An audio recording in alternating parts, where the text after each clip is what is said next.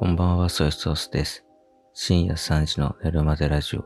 今夜もあなたが眠れるまで話します。よろしくお願いします。この間、ラーメンが食べたくなって、袋麺のコーナーを見ていたら、いつも札幌一番とか買うんですけど、それの限定バージョンがあって、札幌ラーメンどさんこ監修炒め野菜香る味噌ラーメンっていうオレンジ色の札幌一番が置いてあるのを見かけて、僕はビビッと来たんですよ。どさんこどさんこだっていうことでね。なんでどさんこってなったかっていうと、あの、どさんこってね、あの、札幌のあの、北海道の人のことを言うあのどさんこじゃなくて、あの、札幌ラーメンのね、どさんこっていうお店、チェーン店なのかな？あるじゃないですか。あれのコラボ。で、なんでね、神奈川に住んでて、北海道には旅行で一回しか行ったことがない。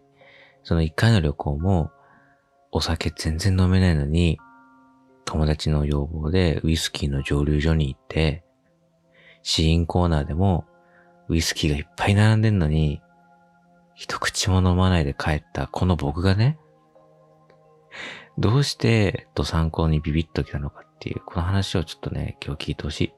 うん。で、ちゃんとこのラーメン食べた感想も最後には言いますけど、ま、ちょっ、ちょ、ま、ちょ、待って。そう、焦らないでください。その前なんで僕がドサンコというこのお店に惹かれたのかっていう話をね、これが話せば長くなるんですよ。ね。あの、近所にね、ドサンコの店があって、ちっちゃい頃から。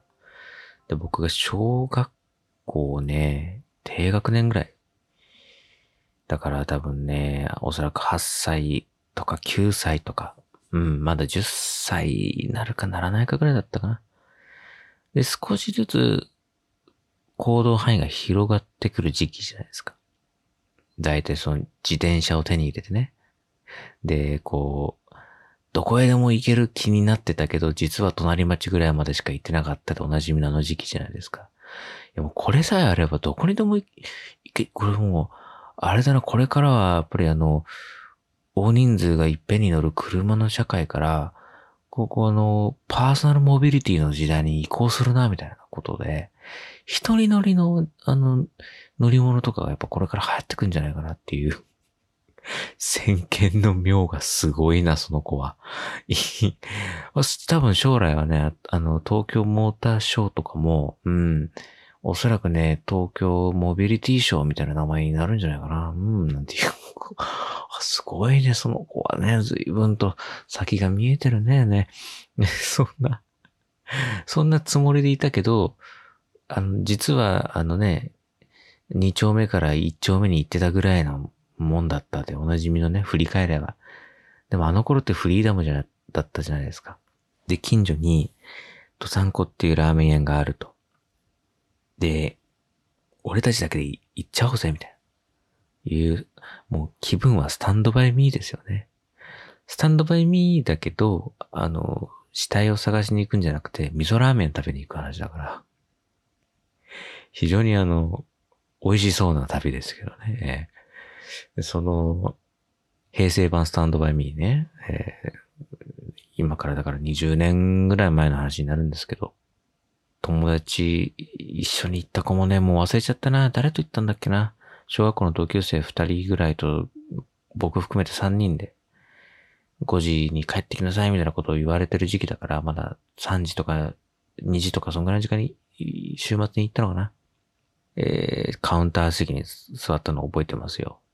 当時の僕から見て、おばあちゃんだなと思ったってことは、多分ね、結構まあまあ、50代、60代ぐらいの女性だったかな？が、一人でカウンターに立っていて、で、中はね、割とこじんまりというか、えー町中華みたいな雰囲気だけど、ラーメン屋さんだから、まあその、油ギトギトっていう若いではなくて、まあ、その、すごく、ノスタルジーある感じの落ち着いた、えー、中華そばが出てきそうな、あ店内。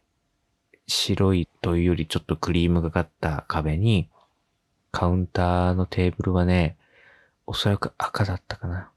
ちょうどさっき言ったそのドサンコラーメンコラボの札幌一番のパッケージがオレンジ色の袋だったから、多分オレンジに近い赤というか、朱色みたいな感じかな。で、丸椅子の、あの、動かないね。あの、ポールが地面にボルト止めされているあの、丸椅子ね。えー、ちょっと手前に引こうかなと思ってグッて手力入れると動かないってなる、あの、例のやつね。あの、ちょっと恥ずかしい気持ちになる。例の丸椅子が備え付け合っていて、僕たちは3人横並びで座って、で、横並びの3人だけだと思うな、店内に。うん。まあ、そんなにね、席数は10席ぐらいだったかな。カウンター5、テーブルちっちゃいのが2。2階席があったと思うんだけど、2階の方は行かなかったね。で、で、みんな、じゃあ、登山湖の味噌ラーメンを食べよう、つって。そしたら、他の二人は、まあ、そのちっちゃい子たち、10歳ぐらいの子が3人で来たのが嬉しかったんだと思うんだ、店主の人は。で、すいませんね、思い出しながら喋ってるんで、ちょっとゆっくりになっちゃってますけど、二人にはね、サービスだよ、みたいな感じ。ちょっとこう、トッピングかなんかをこう、多めに持ってくれて、ドンって味噌ラーメンをこうカウンターからこうニューキット腕を出して置いてくれたのね。で、ありがとう、なんつって言って、で、最後に僕のところにおばさんが来て、君は体がちっちゃいから少なくしといたよって言われて、僕何も言ってないのに、勝手に小盛りにされたんですよ。同じ値段だよ。お、お、こん、こんなことあるね。同じ値段なんだよ。同じようにラーメン3つって頼んで、その店主の判断で、この子はラーメン一杯食べきる胃袋がまだ備わってない。ね。まだ、あの、不十分だということで、少なめという判断になって、あの、君の分は少なめについてよって言って、置かれたわけ。そのから先は、記憶は曖昧だけど、ただ一つ、戸惑いという感情が心に残ったことこれだけは覚えているね。10歳、9歳ぐらいのね、小学校3年生くらいの子供が、少しずつ大人の社会というものに触れていく時期にね、超ド級の理不尽を味わうわけですよ、僕からしてみれば。え？10日交換ではみたいな。えー、あの、算数の授業でね、リンゴを3つ、みかんを2つ、バナナを、えー、1房買いました。ね。で、お釣りはいくらでしょう？つって、350円。よくできました。なんてことを習っていた小学生キッズの僕はね、例えばだよ、500円だったとして、1000円出しました。500円のラーメン、ドサンコラーメンを注文しました。ね。えー、だけれども、店主は、えー、消費者の、えー、動向をつぶさに観察し、この子は美味しく食べきれることができないと判断した結果、少なめに持って出してきました。お釣りはいくらでしょう？ね。えー、500円。こんな理不尽な問題あるね。これ前段階のこの説明文いるみたいな ことなんだけど、俺の習ってきたね、俺のジュニアハイスクールで習ってきた、俺のこの小学校で習ってきた授業だと、あの、他の二人と同じラーメンを注文しているんだから、同じ っていうか、むしろお釣りは多めにもらえるぐらいの勢いで感じていたのに、同じ量じゃないんだって。もう、これがね、初めて僕がこう、心に影を落とした 今までも音質育ちできた僕がね、音質育ち、音質育ち、ああ、音質育ち。いや、初恋の女の子に、あの、小学校1年生の時に授業中に泣かされたことがあったから、それが一番、一番ダークな出来事だったから、あの、それに次いで2位だね。えー、2位ですね。すごいそれぐらい衝撃的な出来事だったわけですよね。あの、それを思い出してね、一瞬にして31の僕がそのスーパーでドサンコ監修っていうのを見たときに、っていう、フラッシュバックが起きてね。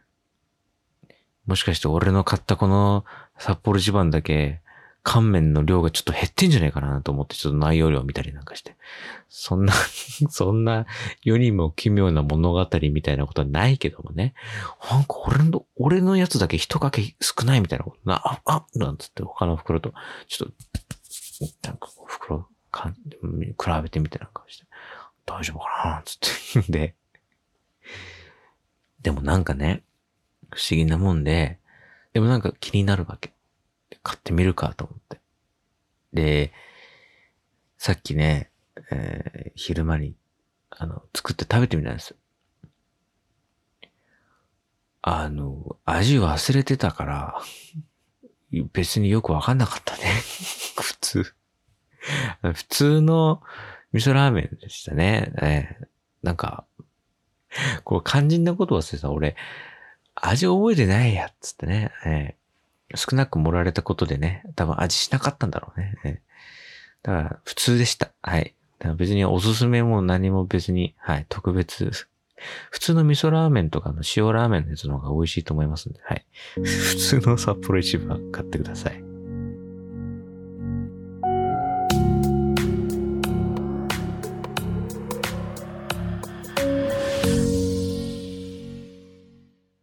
様から緊急大募集。2023年寝るまでラジオ大賞。え、聞きながら寝ている人のために控えめな拍手でお送りしております。えー、この間ですね、ポッドキャストで、え、募集を呼びかけて、えー、いますけども、えーまあ、私の思いつきでですね、今年もこの時期がやってきたという。去年はやってないんで、今年初めてこの時期がやってきましたけど、本当だったら、本当だったらもうね、毎年恒例の企画ですけどもね、えー、あの、恒例の企画ですっていう、じゃあ、設定にしましょうか。そっちの方がなんか盛り上がるよね。いやー、この、こと通算110回目の寝るまでラジオ大賞が、この年末やってきましたね。うん。ラジオ放送が始まるか始まらないかっていうところから始まっている、この寝るまでラジオ体操ですけどもね。あの、これがですね、どういうものかっていうとですね、この1年、ね、2023年の中で配信したこのポッドキャストで、皆さんが印象に残ってない、あるいは、あもっと細かく言うと、印象に残ったほどじゃなくて、なんか、なんかか北の方に行った？みたいな話してませんでしたっけ？とか。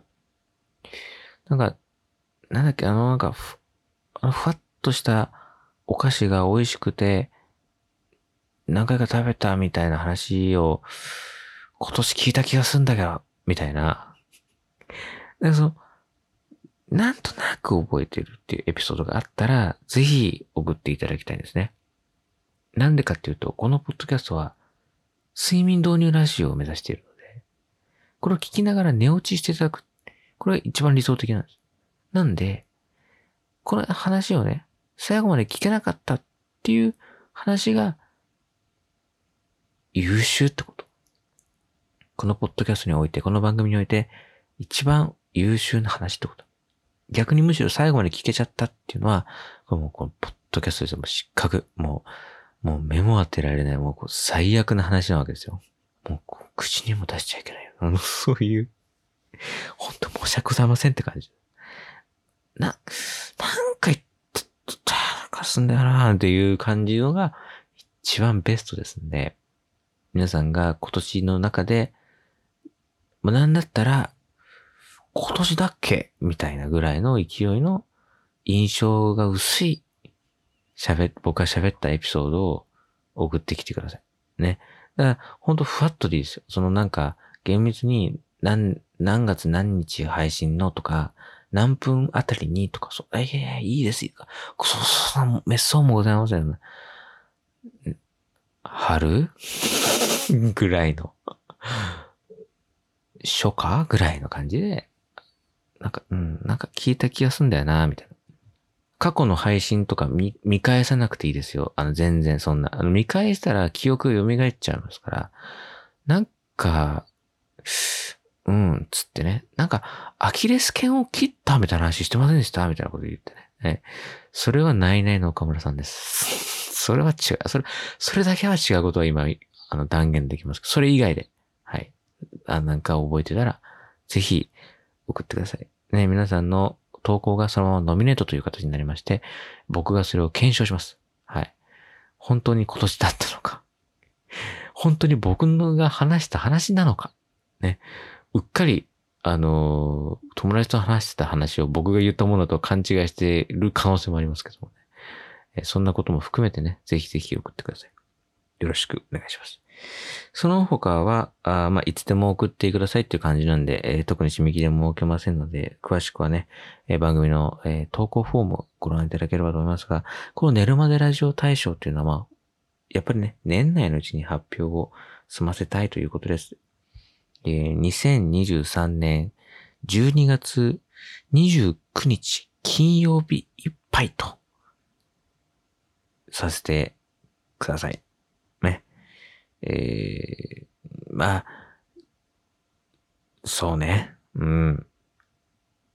まあ、2023年12月29日金曜日いっぱいと言ったところでね、じゃあ夜中の0時から喋り始めるかって言ったら、そういうわけでもないからね。その、深夜3時とかね、深夜4時とか、それぐらいでも大丈夫ですよ。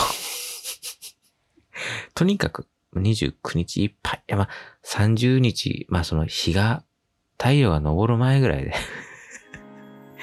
送っていただければ十分間に合いますね。えー、その辺で、ぜひぜひ送ってください。よろしくお願いします。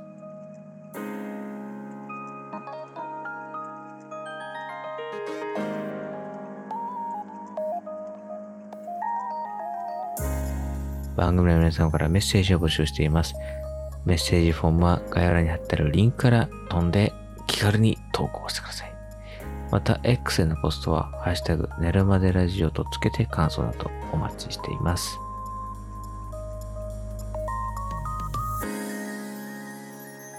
ということで。いやー、普通ということでね。このポッドキャストで、ね、やっぱ夜中に聞く方が多いと思うので、やっぱ飯テロみたいな話はやっぱ控えてるんですね。だからね、ちゃんと飯テロになってないでしょ？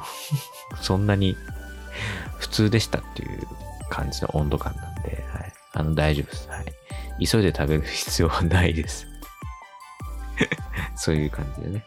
はい。えー、2023年もね、残り少なくなってまいりましたけど、皆様、ご自愛ください。